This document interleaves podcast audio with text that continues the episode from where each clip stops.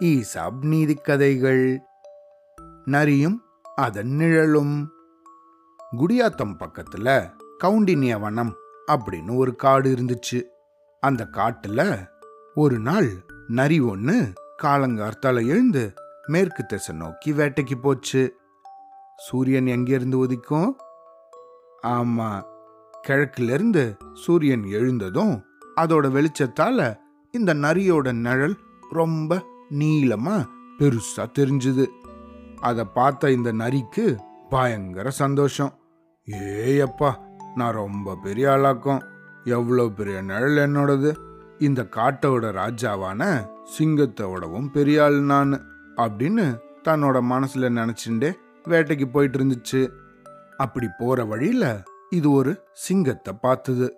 அந்த சிங்கமோ கொஞ்ச நேரத்துக்கு முன்னாடி தான் ஒரு மானை வேட்டையாடி அதை முழுசா சாப்பிட்டு களைப்புல மெதுவா நடந்து போயிட்டு இருந்துச்சு இந்த நரிக்கு தன்னோட நிழல் சிங்கத்தோட பெருசா இருக்கிறது ஞாபகத்துக்கு வந்துச்சு.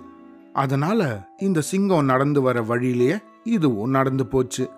இந்த சிங்கமோ ஏற்கனவே சாப்பிட்டிருந்ததால நிறைய நரிய ஒன்றும் செய்யாம அது பாட்டுக்கும் நடந்து போச்சு. இதை பார்த்த இந்த நரிக்கு பயங்கர சந்தோஷம். ஏய் அப்பா நம்ம சிங்கத்தை விடவும் பெருசா இருக்கிறதால இது நம்மள பார்த்து பயந்து கம்முன்னு போயிடுச்சு அப்படின்னு நினைச்சு தன்னோட வீட்டுக்கு போச்சு. சாயந்தரம் தன்னோட வீட்டுக்கு போனதும் இந்த நரி காட்டில் இருக்கிற மற்ற எல்லா மிருகங்களையும் கூப்பிட்டுச்சு. இந்த மிருகங்களும் எதுக்கு இந்த நரி நம்மள கூப்பிடுது? சரி போய் பார்ப்போம் அப்படின்னு அந்த நரியோட வீட்டுக்கு வந்துச்சுங்க. உடனே இந்த நரி எல்லா மிருகங்களையும் பார்த்து இங்க பாருங்க நான் தான் இனிமேல் இந்த காட்டுக்கு ராஜா. புரிஞ்சுச்சா? எல்லாரும் என்கிட்ட பணிவா நடந்துக்கணும் அப்படின்னு சொல்லுச்சு. உடனே அங்க இருந்த யானையோ இதை எங்களால ஏத்துக்க முடியாது. இது என்னது? திடீர்னு நீ ஒன்ன ராஜான்னு சொல்ற? அப்படின்னு சொல்லுச்சு.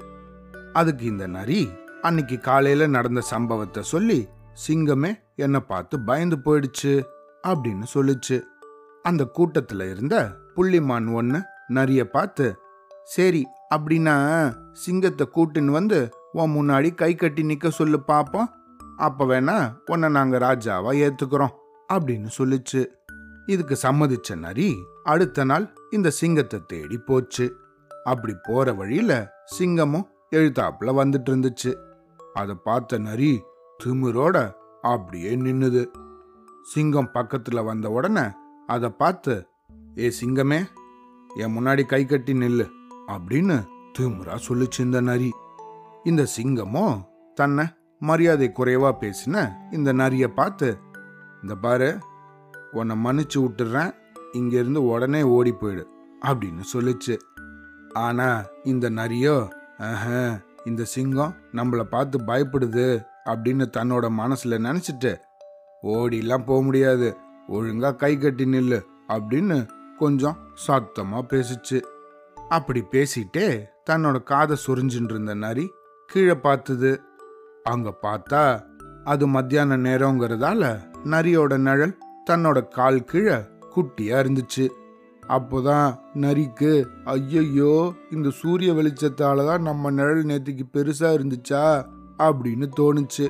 ஆனா இதுக்குள்ள நடந்ததை பொறுத்துக்க முடியாத சிங்கம் இந்த நரிய பார்த்து டேய் நரியே ஓங்கி அடிச்சா ஒன்றரை டன் வெயிட்ரா அப்படின்னு தன்னோட கையால டோப்புன்னு நரியோட தலை மேல ஒரு போடு போட்டுச்சு. அவ்வளோதான் இந்த நரி சுருண்டு அங்கேயே விழுந்துருச்சு. இந்த கதையிலேருந்து நம்ம என்ன தெரிஞ்சுக்கணும்? எப்பயும் தலைகணத்தோடவோ கர்வத்தோடவோ இருக்கவே கூடாது. அப்படி இருந்தா அதுக்கான இழப்பு பெருசா இருக்கும். சரியா? அவ்வளோதான்.